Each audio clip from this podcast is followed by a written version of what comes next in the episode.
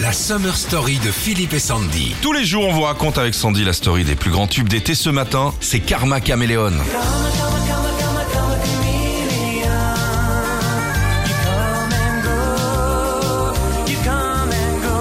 Tube énorme de Culture Club en 83, 5 millions d'exemplaires vendus en France et puis numéro 1 un petit peu partout dans le monde, aux États-Unis, en Angleterre, en Espagne, en Norvège, en Afrique du Sud, partout quoi. Vous le savez sur Nostalgie, on est, on est numéro un sur les tubes d'été. Une musique entraînante, un refrain super efficace, facile à, à se souvenir. Sauf que les paroles n'ont rien de truc de bonne humeur. Quoi, Ah tu vois. non, non, non, on dirait euh, que ça parle d'une belle histoire d'amour, sauf qu'en fait, pas du tout. Karma Caméléon, c'est l'histoire d'un ancien euh, amant toxique de Boy George. En gros, il dit que pour rester soi-même, il faut s'adapter et pas ressembler aux autres. Ah, d'où le karma et caméléon. Voilà, voilà. Et euh, vu que l'amant de Boy George euh, dont il parle, c'était le batteur du groupe, et bah ils étaient pas super chauds non plus pour sortir la chanson. hein. Bah, il y a un moment, on entend qu'il tape mal sur la cymbale.